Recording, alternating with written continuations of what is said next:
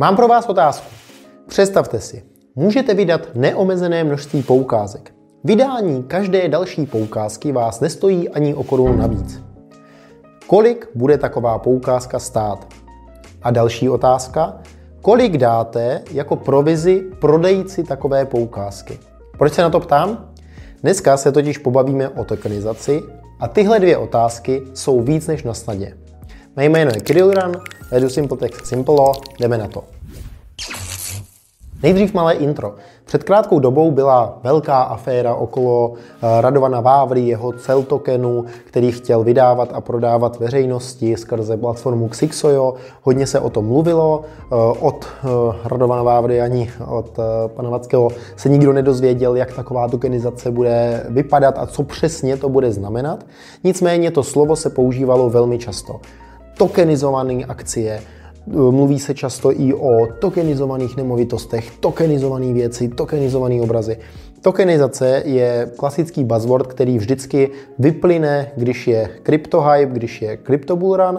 No a dneska si pobavíme o tom, co přesně ta tokenizace je. Tokenizace je v podstatě to, že vtělím nějaké právo do tokenu.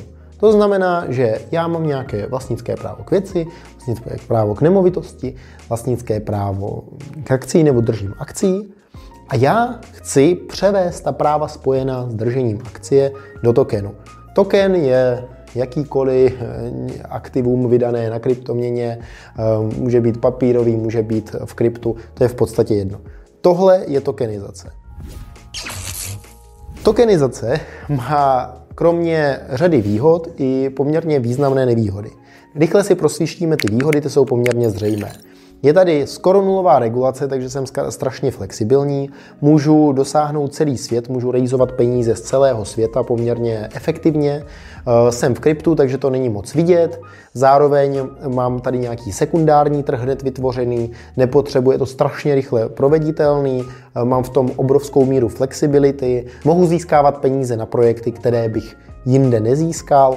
Zároveň obrovská výhoda tokenizace eh, pro ty, kdo tokeny vydávají, tak je to, že jsem schopný platit eh, obrovská fíčka prodejcům, protože pokud mám standardní investiční nástroj, tak eh, pokud budu vydávat akcie, tak ta společnost má nějakou hodnotu. Vydání akcí je omezený, mám omezený množství akcí a zároveň, pokud jich vydám víc, tak naředím eh, tu valuaci společnosti, naředím hodnotu té akcie. To znamená, že pokud mi někdo bude ty akcie prodávat do trhu, tak to fíčko je relativně omezené. Zároveň pojištění, jo? tam mám nějakou marži na tom pojištění, to znamená, že já fíčko za to, že někdo prodá pojištění, eh, mám také omezené. Ale pokud vydávám token, ke kterému jsou spojená nějaká práva, která obvykle bývají velmi těžko vymahatelná a super obecná, tak já těch tokenů můžu vydat miliardu, můžu jich vydat 10 miliard.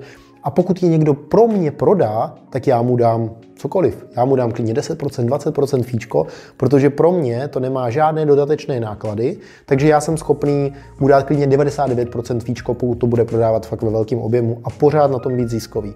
Tohle je jeden z hlavních feature eh, lidí, kteří mluví o tokenizaci, eh, to, že dokáží dobře odměňovat svoje prodejce.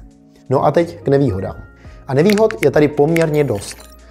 První taková významná, jelikož to není regulovaný, většinou eh, ta práva spojená s tokenem jsou velmi omezená, to znamená, že mm, já, když vydávám ten token, tak zároveň potřebuji k tomu nějakou smluvní dokumentaci a ta je nastavená tak, že sorry, hele kámo, nikdo nikomu nedluží, pokud se to nepovede, přijdeš o svoje peníze, my za to nemůžeme, vysoce rizikový aktivum, neinvestuj, pokud nevíš, všechny možný disclaimery tam jsou, takže míra právní jistoty eh, spojená s tím tokenem je skoro nulová. Zároveň ten token ne neodstraňuje dosavadní strukturu. To znamená, že když mám tokenizovanou akci, tak to neznamená, že ta akcie není v reálné podobě.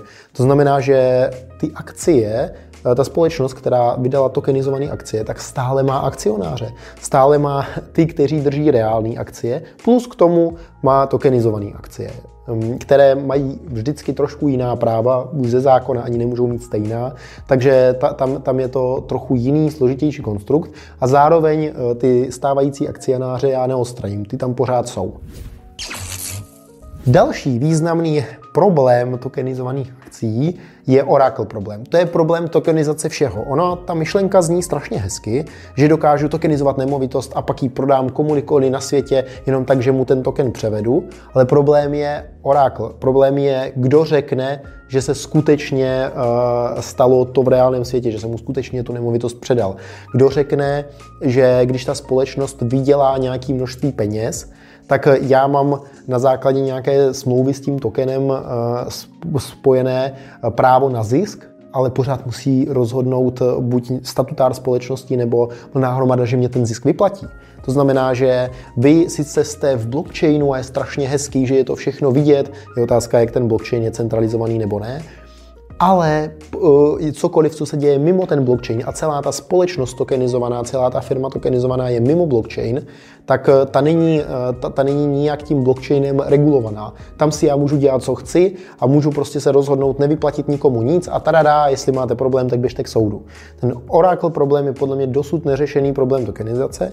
Ona tokenizace může být zajímavá v momentě, kdy jsem v nějakém DAO, kdy pracuji s tím, že Mám decentralizovanou autonomní organizaci, která vytváří nějakou platformu, která je vyloženě jenom v kryptu, kde se nedostávám vůbec do toho reálného světa, nedostávám se do toho, že potřebuju získávat nějaká data zvenčí, ale dokážu to všechno mít v digitální podobě, nějaké dejme tomu forma MakerDA nebo něčeho podobného, nebo AV, zkrátka něco, ně, něco, kde ten token může fungovat jako governance token, že rozhoduju o chodu toho protokolu, ale zároveň nepotřebuju ve velkém objemu čerpat data z reálného světa.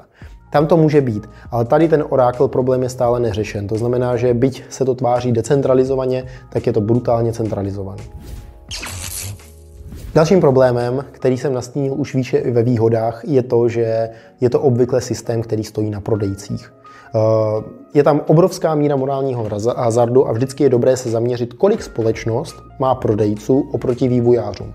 Protože eh, tokenizační společnosti, které se tímhletím zabývají, tímhle biznesem, tak velmi často mají stovky prodejců a s trochou štěstí nebo s velkou mírou štěstí desítky vývojářů.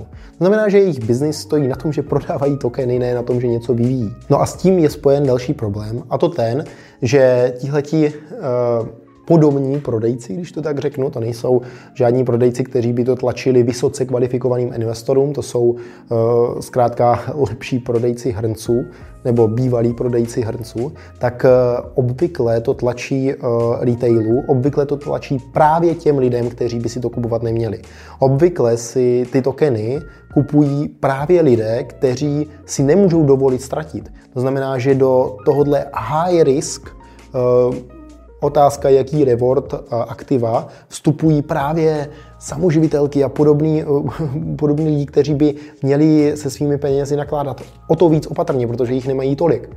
Takže tohle, tohle, tohle je s tím spojený obrovský morální problém. No a poslední věc, byť se to tváří trošku jinak, tak vy reálně se nikdy akcionářem nestanete. Vy máte jenom smluvní závazek s tím vydavatelem tokenu, pokud vůbec, který vám říká, že máte k něčemu právo, pokud se něco stane. To znamená, že vy nemáte právo na likvidačním zůstatku té společnosti, pokud se nepovede.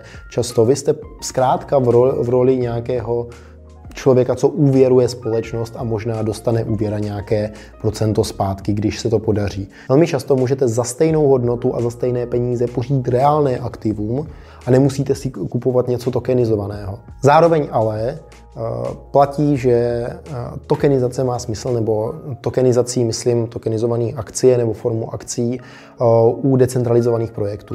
Tam, kde se to chová víc jako nějaký governance token, kdy rozhodují o tom projektu, tak tohle je strašně zajímavý model právě kvůli těm výhodám, co jsem říkal na začátku, ale ne tím prodej, prodejcovským výhodám, ale těm výhodám, že já jsem schopný najednou hrozně demokraticky oslovit obrovskou masu lidí, mít strašně, strašně jako plochou tu distribuci těch tokenů, nemít žádný velký whales eh, držitele těch tokenů a zároveň zařídit, že mám v podstatě obrovské množství eh, shareholderů, kteří můžou hlasovat. To hlasování je taky eh, udělané hrozně moc efektivněji než na valné hromadě, takže tam to může fungovat. V těch projektech, které jsou víc v digitálu. V tokenizování esetů reálného světa jsem mnohem víc skeptický. Díky moc za shlédnutí, myslete vlastní hlavou. Ahoj.